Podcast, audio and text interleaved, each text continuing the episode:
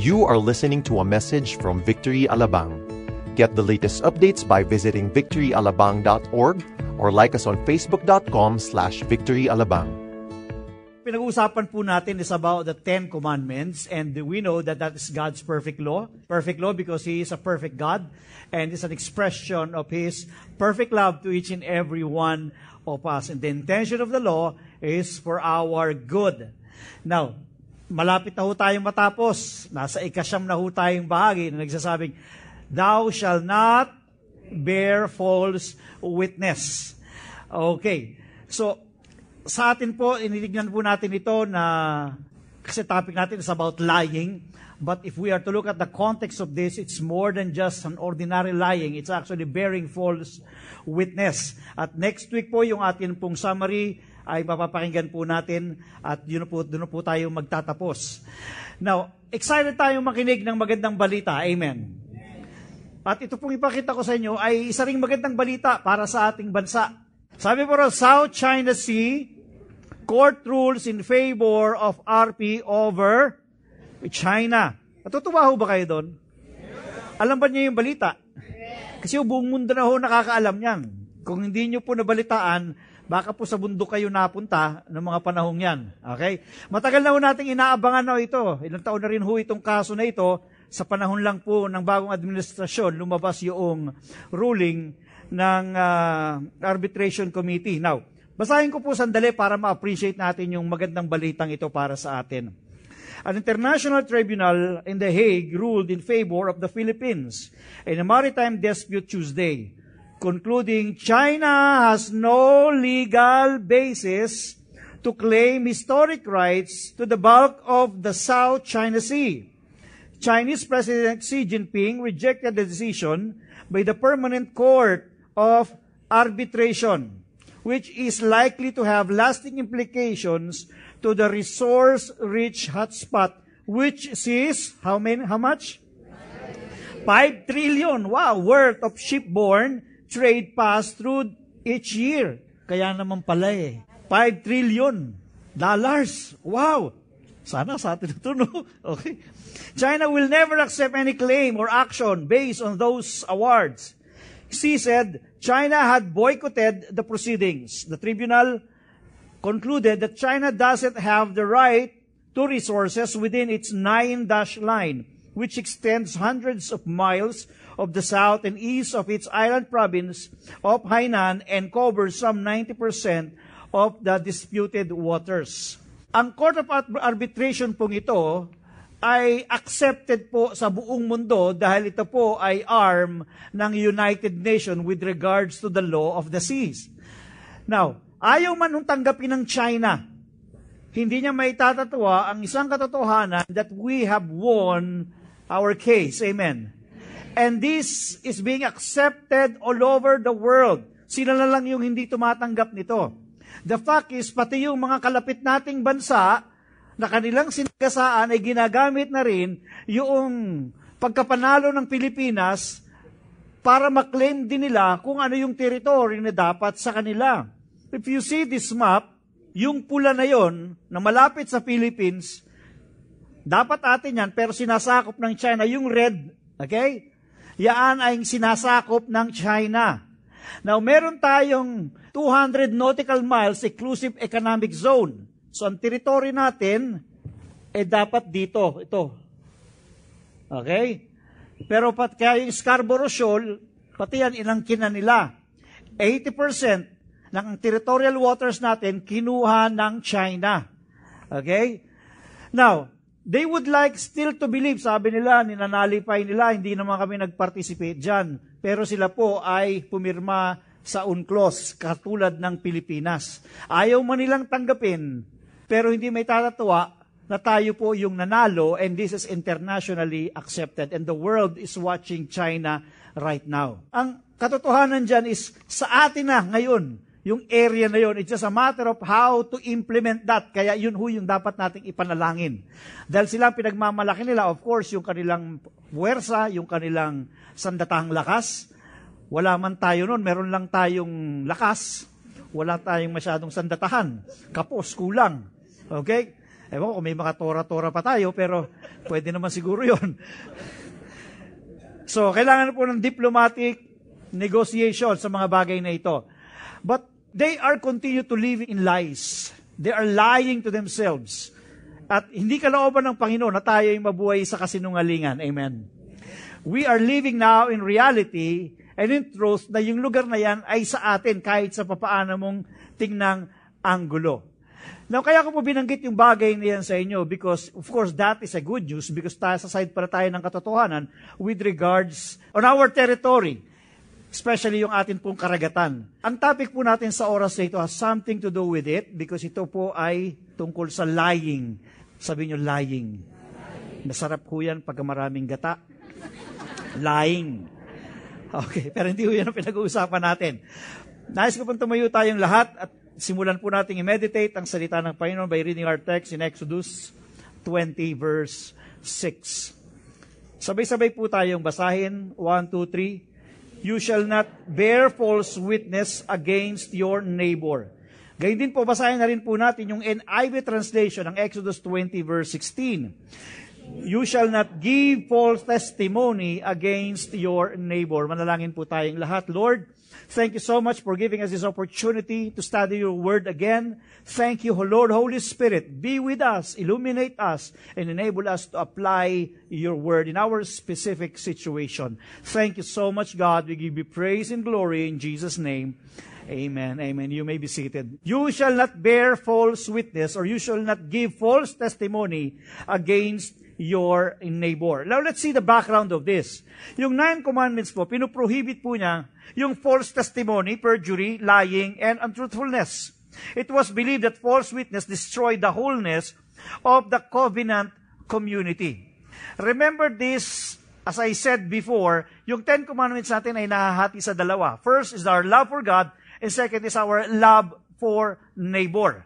That is the intention of the second commandment, second set of the commandments, which is actually for the love of our neighbor. Pag sinabi yung neighbor, sa Hebrew word, ang ibig sabihin, uh, ito po ay reya in Hebrew word, refers to associate, brother, companion, fellow friend, or so anyone na makaka-associate when you saan man kayo naroon. Yung po yung neighbor. Okay? Now, pag sabi for falsehood, falsehood is ultimately falsehood before God.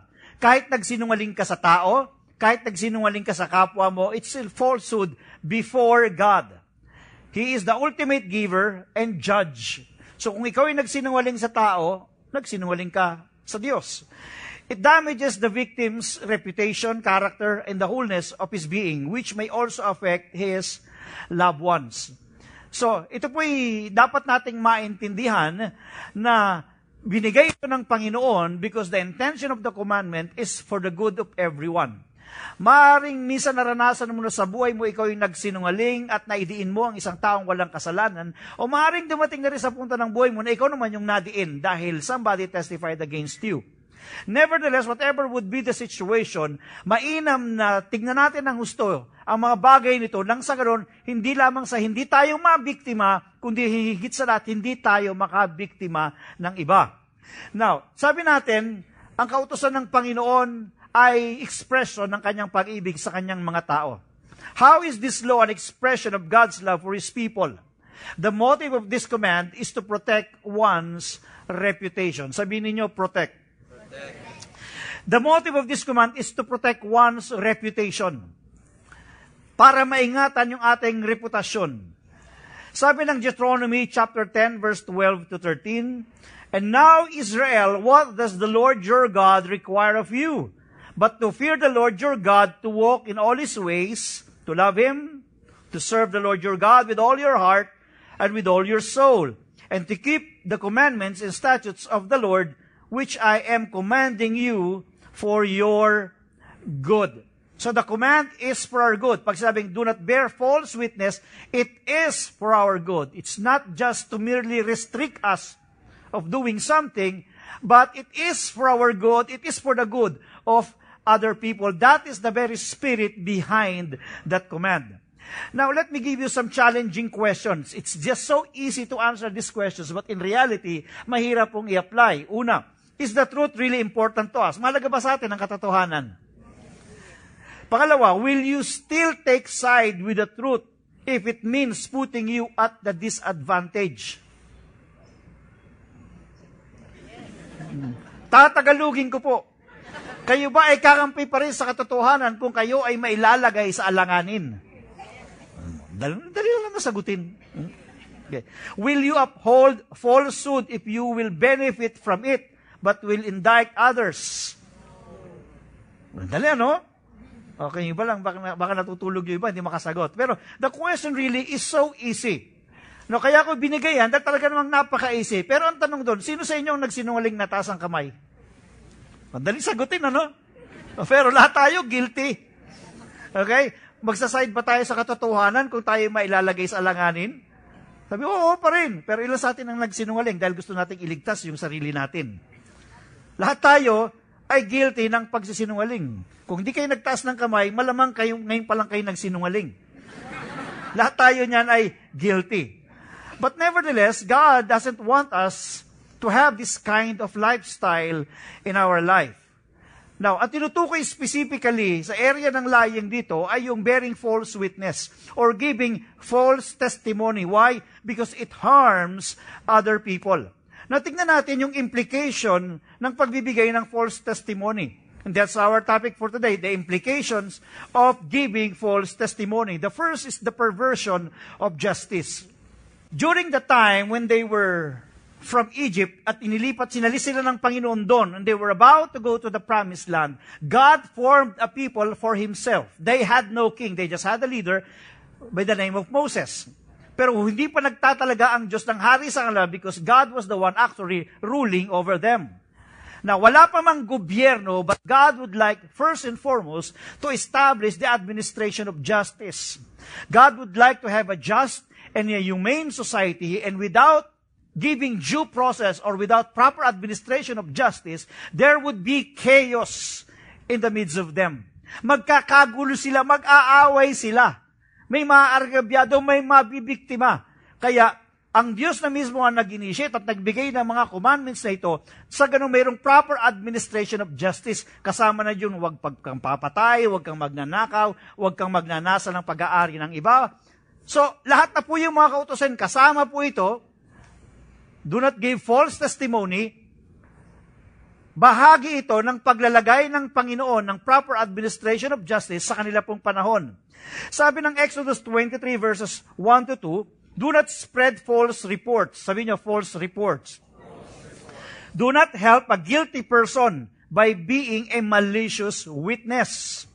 Do not follow the crowd in doing wrong. When you give tes- testimony in a lawsuit, do not pervert justice by siding with the crowd. So sinasabihan ng Diyos yung kanyang mga tao, do not pervert justice. Dahil pagkakinampihan mo yung mali at ang mali ang nagtagumpay, nasasalaula ang katarungan. Now, gaano ba kahalaga para sa Diyos ang katarungan? Sabi ng Psalm 89 verse 14, righteousness and justice are the foundation of your throne. So, meaning, God would always uphold righteousness. There's nothing in God that would make him unrighteous because God is always righteous and would always take side with the righteous. Amen. And God is also a just God. He's also a God of justice. At ang sabi, these are the very foundation of His throne. So when you pervert justice, you are actually perverting the very foundation of God's throne. And therefore, you are perverting and nullifying the authority of God. Now, ang righteousness and justice are somehow being used in the Bible interchangeably. If you look at the definition of righteousness, hindi maaalis yung salitang justice. At kapag ka sinabing justice, ang ibig sabihin din yon ay righteousness. Na familiar tayo sa verse na nagsasabing righteousness exalts a nation. At madalas nating tingnan, ito ay tumutukoy lamang sa individual righteousness through Christ Jesus. Pero ang ibig sabihin dito ng Panginoon, higit sa lahat, is establishing a nation with a government that upholds justice. Kaya kapag ang isang bayan hindi namamayani ang katarungan na ilalagay sila sa judgment ng Panginoon.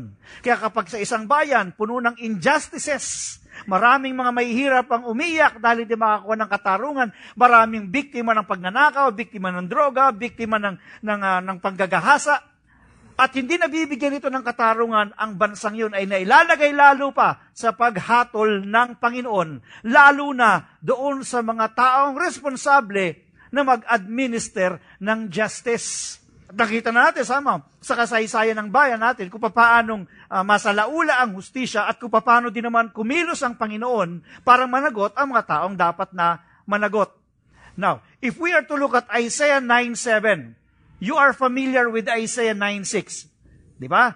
Ano yon? For unto us, a child is born, a son is given, and the government will be upon his shoulder, referring to Jesus, And the government will be upon his shoulder, and he will be called Wonderful, Counselor, Prince of Peace, Mighty God, the Everlasting Father. Referring to Jesus Christ, prophetic word yan. Now, pagdating ng verse 7, okay, and this will happen, yung perfect government na ito, on the second coming of Jesus. Ito pong sabi, Of the greatness of His government and peace there will be no end. He will reign on David's throne and over His kingdom, establishing and upholding it with justice and righteousness from that time on and forever. The zeal of the Lord Almighty will accomplish this. Sabi niyo, justice and righteousness.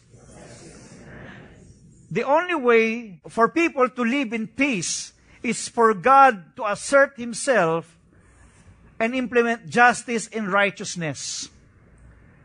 But of course, the people that God is leading are all, we're all imperfect but it's still good, hindi man 100% ang justice and righteousness na nagagala, but at least there is still that form of commandment of God that would instill justice and righteousness in the land. Amen.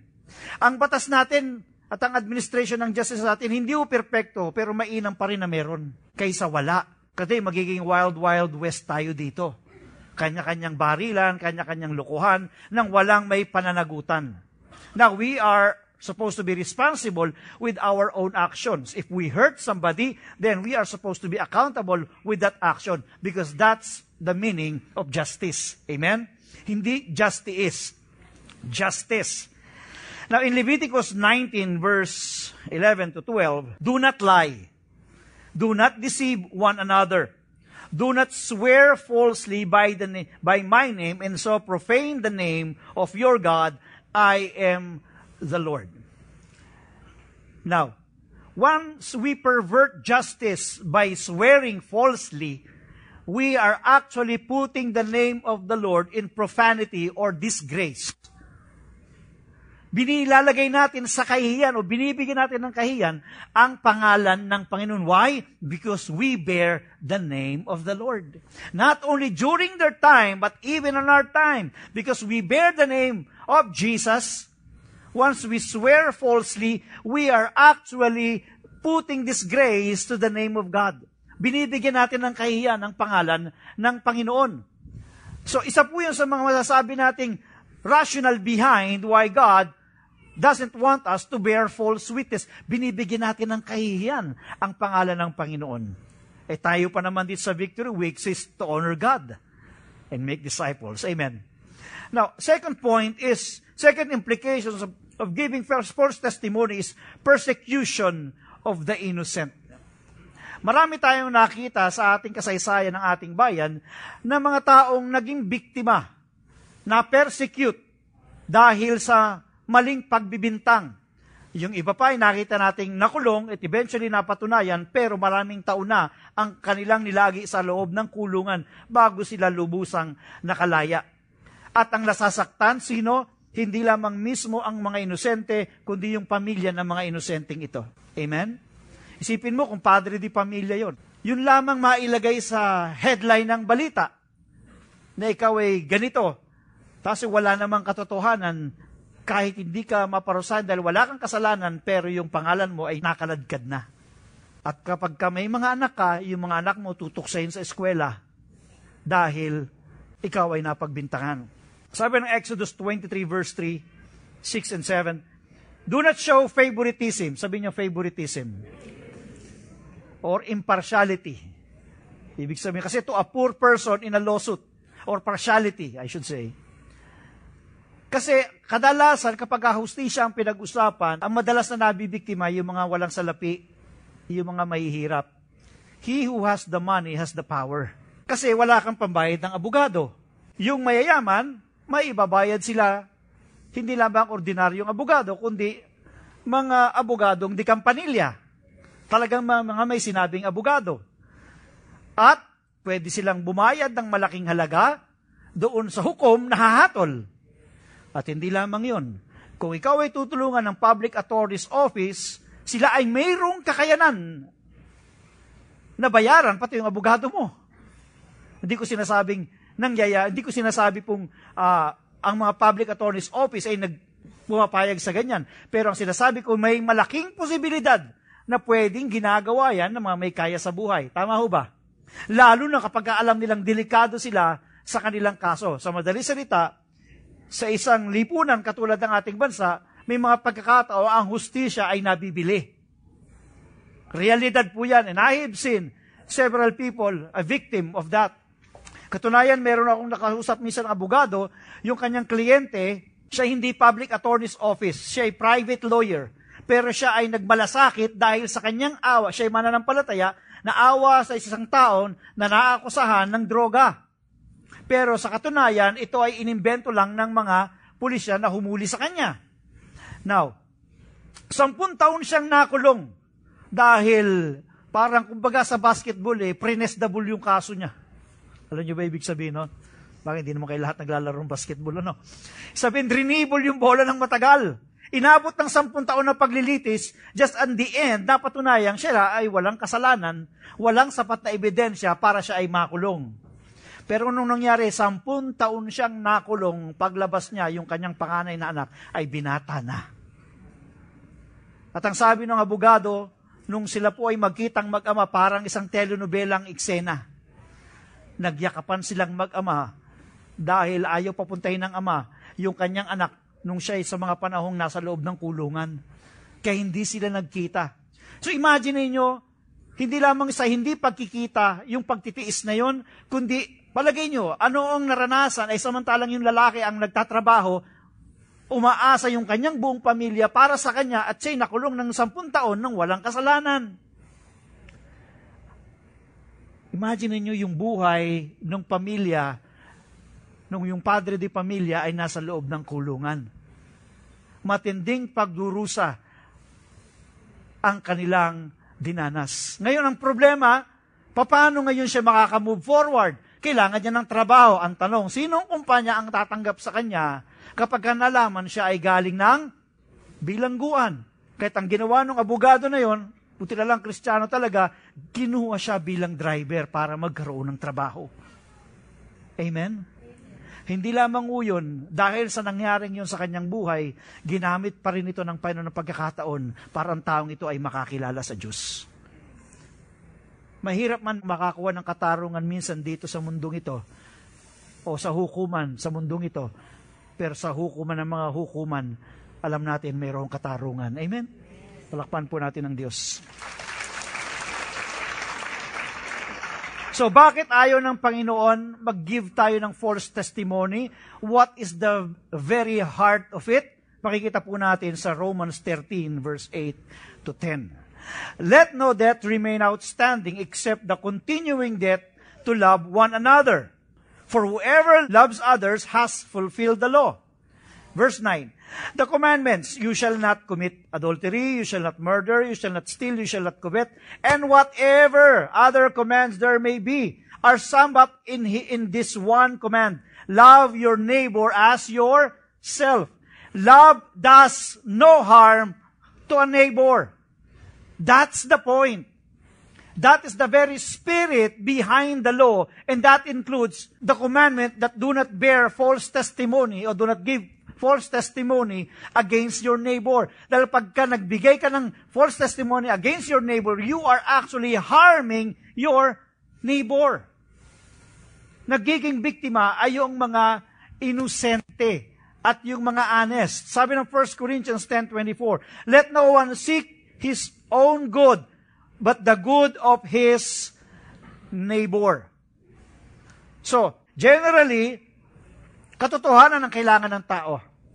Generally, ang kasinungalingan ay hindi nakabubuti para sa bawat isa. Do you agree with that? Nagkakasundo ba tayo doon? So, gusto ng Diyos na mabuhay tayo not in a lifestyle of lying, not in a lifestyle of deception, not in a lifestyle of injustice, but God would like us to take side with the truth. But I have this question with you. Is it possible for a person to tell the truth and yet be considered a false witness? Sige po, intindihin niyong mabuti. Tatabi ako. Is it possible for a person to tell the truth and yet be considered a false witness? Is that possible? Now let's look at the scripture. Matthew 26, verse 59 to 61, and this refers to the injustice done on Jesus Christ. Okay. The chief priest and the whole Sanhedrin were looking for a false evidence against Jesus. Ang Sanhedrin po yan, korte yan. Okay? The chief priest and the whole Sanhedrin were looking for false evidence against Jesus so that they could put him to death. What's the intention? To put him to death. Amen? Now, but they did not find any. Though many false witnesses came forward. Wala silang maakusa kasi kay Jesus eh. But finally, two came forward. Okay? And declared, This fellow said, I am able to destroy the temple of God and rebuild it in three days. Ito nga, may dalawang witness. Nagkaisa sila. Marahil talaga namang narinig nila na sinabi ni Jesus, I'm able to destroy the temple of God and rebuild it in three days. Sinabi ba ni Jesus yon? Sino nagsasabing sinabi ni Jesus yon? Taas ang kamay. Wala. Mga false witness kayo. The truth is, sinabi ni Jesus yan. And he was actually referring to his body. He's going to die because his body is the ultimate temple and on three days, he'll rise up again. Yun ang ibig sabihin niya. Okay? Yung mga nakakin, nakarinig nito, talaga namang nagsasabi ng totoo. But the motive is wrong. Andyan po kayo. Ngayon, ang tanong doon, sila ba ay false witness o hindi? Sige, sagutin ninyo. Mga false witness ba sila o hindi?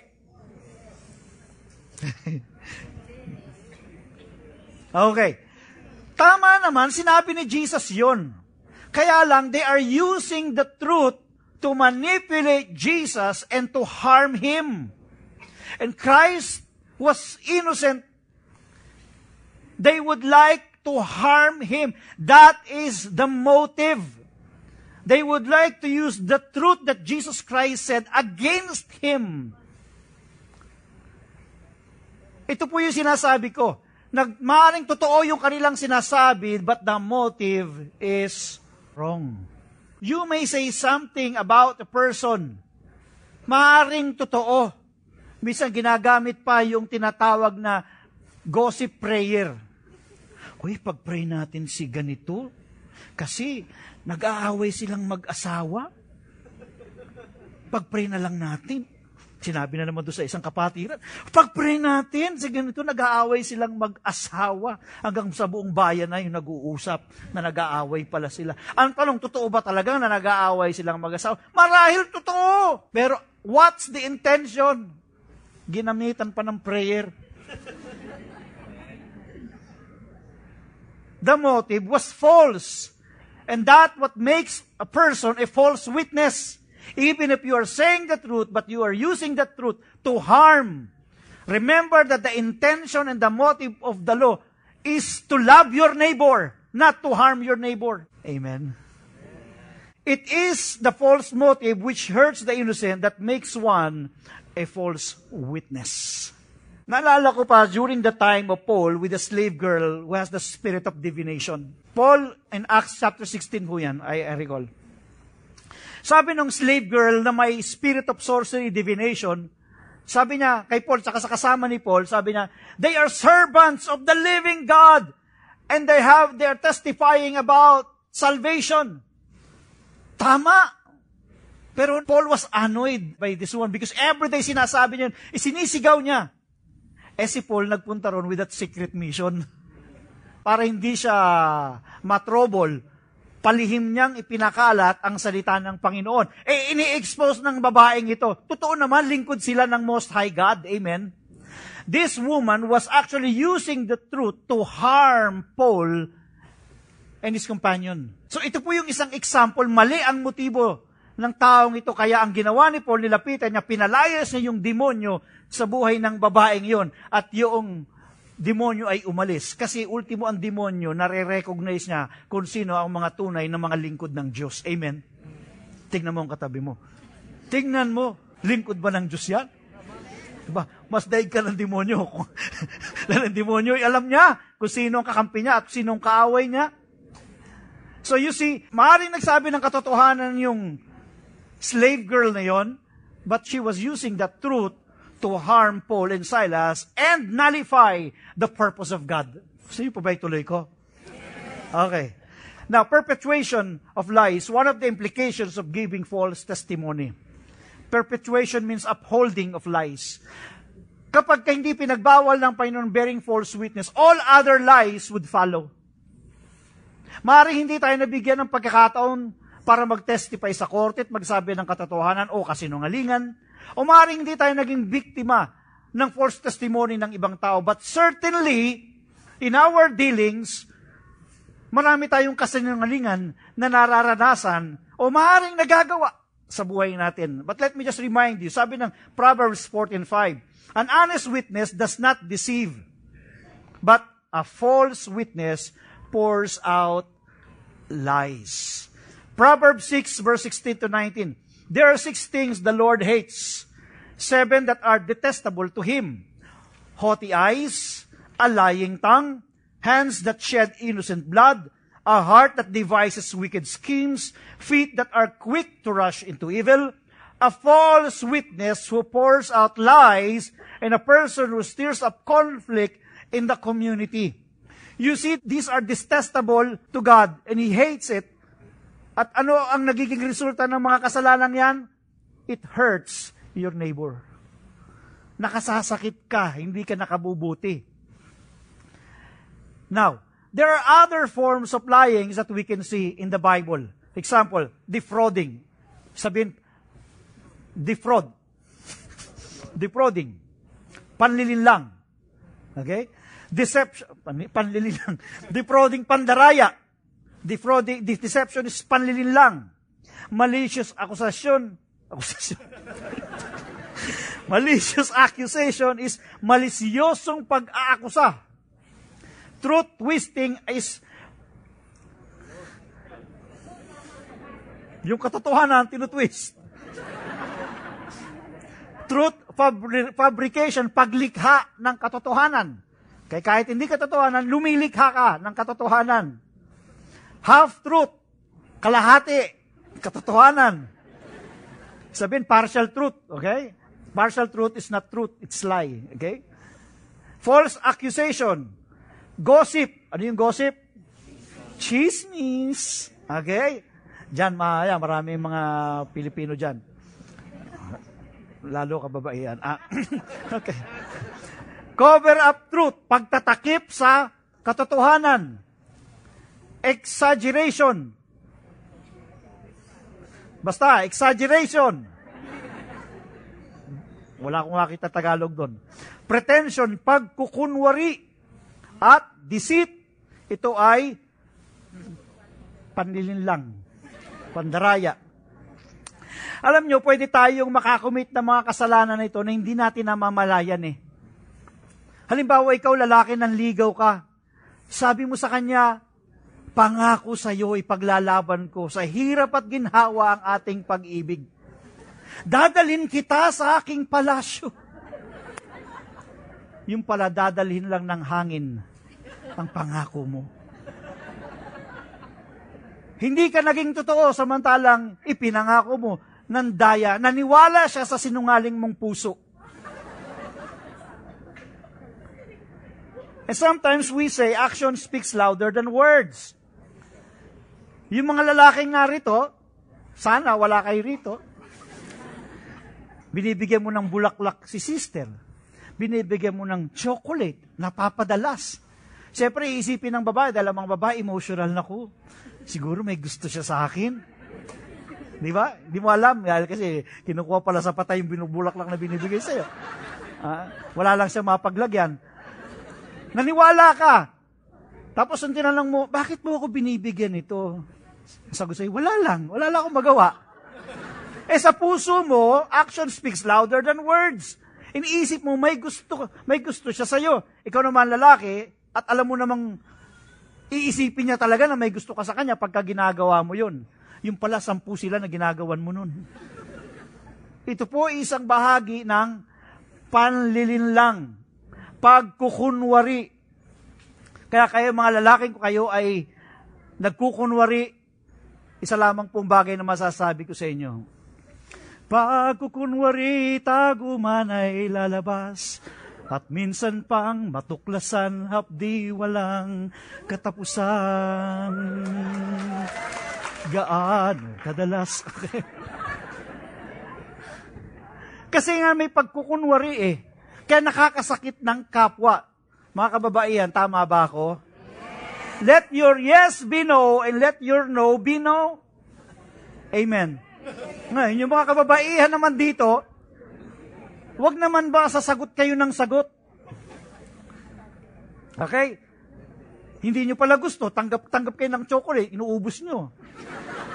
Tapos wala naman pala kayong gusto. Eh kung wala naman talaga kayong gusto, at lalo na't may iba kayong gusto, huwag nyo nang tanggapin yung chocolate, bigyan nyo na lang sa akin. Ayaw ng Panginoon ang lahat ng uri ng pagsisinungaling. Sabi po ng Deuteronomy chapter 19, verse 16 to 19, ito po yung kaparusahan. Kaya tignan nyo ha, kaparusahan. If a malicious witness takes the stand to accuse someone of a crime, the two people involved in the dispute must stand in the presence of the Lord before the priests and the judges who are in office at that time.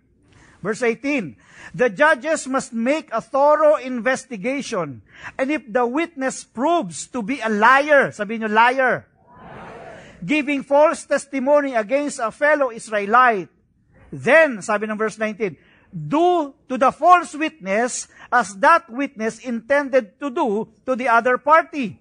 You must purge the evil from among you. Halimbawa, ikaw ay nag-testify against somebody. Inakusahan mo siyang pumatay ng tao kahit hindi naman. Nakita ko, kitang-kita ho. Sinaksak niya, sinaksak niya. Wala naman pala. Ha? Nakita mo lang, saksakan, saksakan lang siguro ng pangit. Sinak, sinaksak. Okay. Kung ang penalty doon ay kamatayan, at hindi totoo yung sinasabi mo, yung kamatayang penalty na yun ay dapat ay ibigay daw sa'yo. Ganoto kinamumuhian ng Panginoon ang pagbibigay ng wrong testimony that would cause harm to other people. You get my point? So, sabi po ng Exodus 23 verse 7, have nothing to do with a false charge and do not put an innocent or honest person to death, for I will not acquit the guilty. Hindi lalagpas sa Panginoon yung mga guilty at gumagawa ng ganito. Now, so God is teaching us the way to live righteously is for us to always take side with the truth. Now, question is, is it possible for a person to lie and allowed by God? Posible ba sa isang tao na magsinungaling pero pinayagan ng Panginoon? Anong sagot? Ako, iba-iba sagot. Ha? Is it possible for a person to lie and allowed by God? Tango kayo o ganon? Oh, iba-iba. Okay? Yung iba ganun lang talaga. Okay. Ano kaya? Let's look at one instance in the Bible in Joshua chapter 2. And this has something to do with the life of Rahab. Okay? Si Rahab, isa siyang prostitute living in Jericho. Hindi siya... So, dito makikita natin kung ano yung bagay na kanyang ginawa. May dalawang pinadala si Joshua na spies. doon sa Jericho, tigna, para tignan yung, yung lupang pangako. Mag-observe doon. Spiya. Okay? Basahin natin Joshua 2 verse 2. The king of Jericho was told, Look, some of the Israelites have come here tonight to spy out the land. So the king of Jericho sent this message to Rahab. Bring out the men who came to you and entered your house because they have come to spy out the whole land. Ano ang sinabi ni Rahab? Okay? Basahin natin sa verse 4. But the woman had taken the two men and hidden them. So itinago niya yung dalawang lalaki at ang sabi niya, Yes, the men came to me, but I did not know where they had come from. At thus, when it was time to close the city gate, they left. I don't know which way they went. Sabi, hindi ko na alam kung saan sila nagpunta eh. Pero sa katunayan, nasa loob ng bahay niya. Andiyan po kayo? Tinatago niya. Go after them quickly. You may catch up with them. So, hindi lamang mo pagsisinungaling, but actually, deception yung kanyang ginawa. Ang tanong, approve ba kay Lord ang bagay na ito? Nandaan na kayo, huwag kayo basta-basta sasagot. Ha? Sinasabing hindi approve. Sinabing approve. Sa inyong di nyo alam talaga. Lakangan na lang kayo. Isang iisip kayo. Because God is a giver of wisdom. Wisdom is the application of the knowledge. We are giving you the knowledge, but you need to have the, the wisdom from the Holy Spirit to balance the principle of God's Word. Andiyan po kayo? Now, tingnan natin sa Joshua chapter 6 verse 17 ang nangyari sa kanya later on. Only Rahab the prostitute and all who were with her in her house shall be spared because she hid the spies we sent. Now, tingnan natin dito, makikita natin na si Rahab, actually na-bless siya. Kasi itinago niya yung dalawang espiya. Ngayon, ang tanong, kinukonsinti ba ng Diyos ang kasinungalingan? Sagot, may kausap po ba ako? Oh, yan. Okay. Now, tingnan po natin ito mabuti. Kasi si Rahab nagsinungaling siya eh. He even, she even used deception. Now, never, listen to me ha, ayoko ma-misinterpret dito. Baka di na makapag-preach sa Sunday. Never at any given time that the Lord upholds lying. Lying is lying. May gataman o wala ay lying. Okay? Lying is lying. And it is not right. However, okay, makikita natin dito, Rahab somehow in the limitation of her faith, bagamat she was commended not by her lying, but by her faith, But the limitation of means compelled her to lie because there is a higher purpose. And that is to serve the purpose of God, and the intention is not to harm, but the intention is to protect. But that is more of an exemption rather than the rule. I know, don't want you to live by the exception. I would like you to live by the rule. Bibigyan ko isang tanong para ma- ma- ma- makuha natin yung punto. Kung kayo ay boboto, iboboto nyo ba ang isang evil candidate? Yung bilis yung sumagot eh. Paano kung lahat ng kandidato evil? Sino ba nang iboto mo? Oh, you see? Never at any time that it is God's will for you to vote for an evil candidate. Pero yung kalaban ng evil na to is greater evil. And the greatest evil.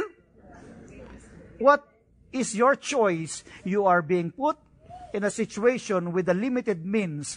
When you choose evil, that is already the most viable option that you have at hand. Andiyan po kayo. Tatanungin ko kayo, in a general sense, kalooban ba ng Diyos na magharal ka ng evil? No. No. But if you are put into that situation na ang kalaban ng evil candidate na ito is a greater evil, then, then you choose the evil candidate.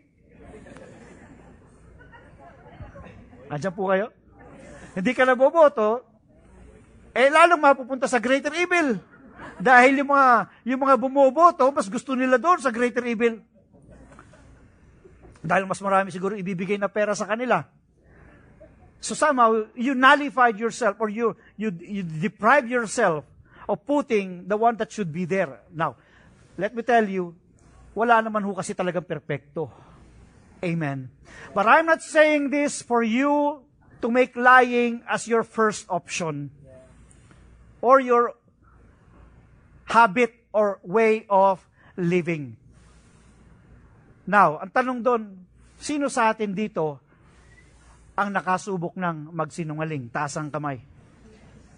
Kasi hindi nakataas ng kamay, sinungaling yun. tayo, yung mga nataas ng kamay, aminado na tayo. Meaning, no one has perfected the law, no one has perfected the nine commandment.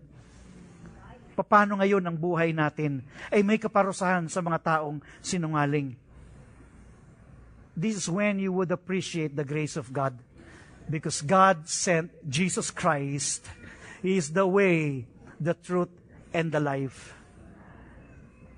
God doesn't want us to be identified with the father of all lies. Sabi ng John 8:44, you belong to your father referring to the unbelievers. You belong to your father, the devil, and you want to carry out your father's desire. He was a murderer from the beginning, not holding to the truth. For there is no truth in him. When he lies, he speaks in his native language, for he is a liar and the father of all lies. We are not supposed to take side to the father of all lies, but we are supposed to take side with the one sent by God, full of grace and truth, and that's Jesus Christ himself. Jesus fulfilled the nine commandments by going against the father of all lies head on. Sabi po ng John 18 verse 33, Pilate then went back inside the palace, summoned Jesus, and asked him, Are you king of the Jews? Pag sinagot ni Jesus yan, magiging dahilan niya ng kanyang kamatayan. So meron siyang pagkakataong magsinungaling para wag siyang mamatay at iligtas niya ang kanyang sarili. Pero sabi ng verse 36, Jesus said, My kingdom is not of this world. If it were, my servants would fight to prevent my arrest by the Jewish leaders. But now my kingdom is from another place. You are a king then, said Pilate. Jesus answered, You say that I am a king. In fact, the reason I was born and came into the world is to testify to the truth. Everyone on the side of truth listens to me. The devil is the father of all lies. You may not be probably a victim being charged in court because of false testimony of other people, but certainly every day we experience the lies and deception of the enemy. The enemy lied against your identity. The enemy lied against your life. Mari sinabi ng demonyo, wala ka ng pag-asa. Hindi ka na magkakatrabaho. Hindi ka na makatapos ng pag-aaral mo. Hindi ka na mapupromote. Naku, yung marriage mo, wala nang pag-asa yan. Hindi na magbabago ang asawa mo. Yung anak mo, ako hindi makakatapos ng pag-aaral yun, mag-aasawa kagad yun. We receive several lies of the enemy. Putting us down, the intention is to harm each and every one of us. But praise God, we have our Savior, and He saved us from the lies and deception of the enemy, and His name is Jesus Christ. He fought the father of all lies head on. And by doing so, he died. He was killed, he was murdered, and he died on the cross of Calvary. Pero hindi ko napigilan, mas lalo niyang na-accomplish ang purpose ng Diyos because the very purpose of God is for Him to die, having truthfulness in His mouth, fighting the father of all lies so that He can give us the truth of His plan in this life. Amen. God loves you so much. His intention is not to harm you.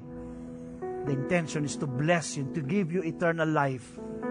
The question is, are you on the side of the truth?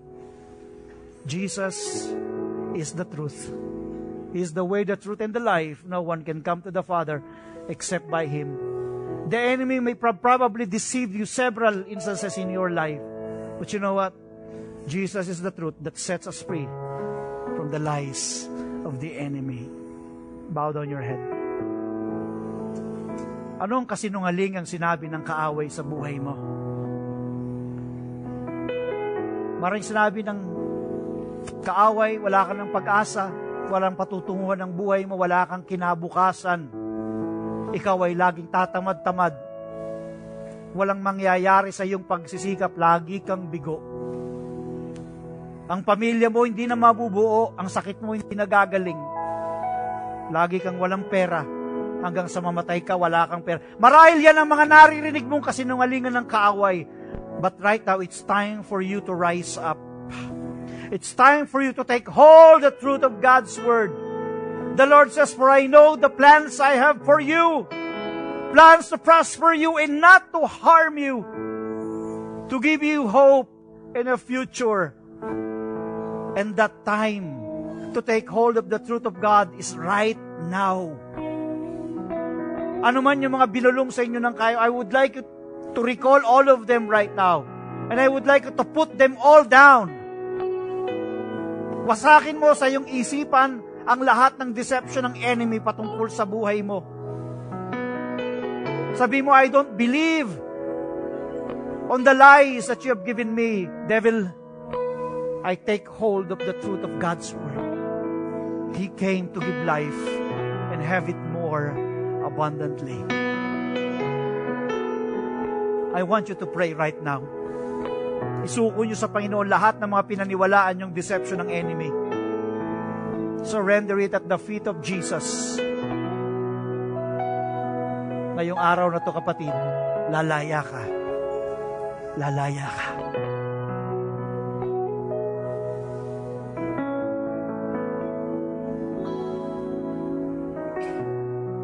Lord, listen to the prayers of your people.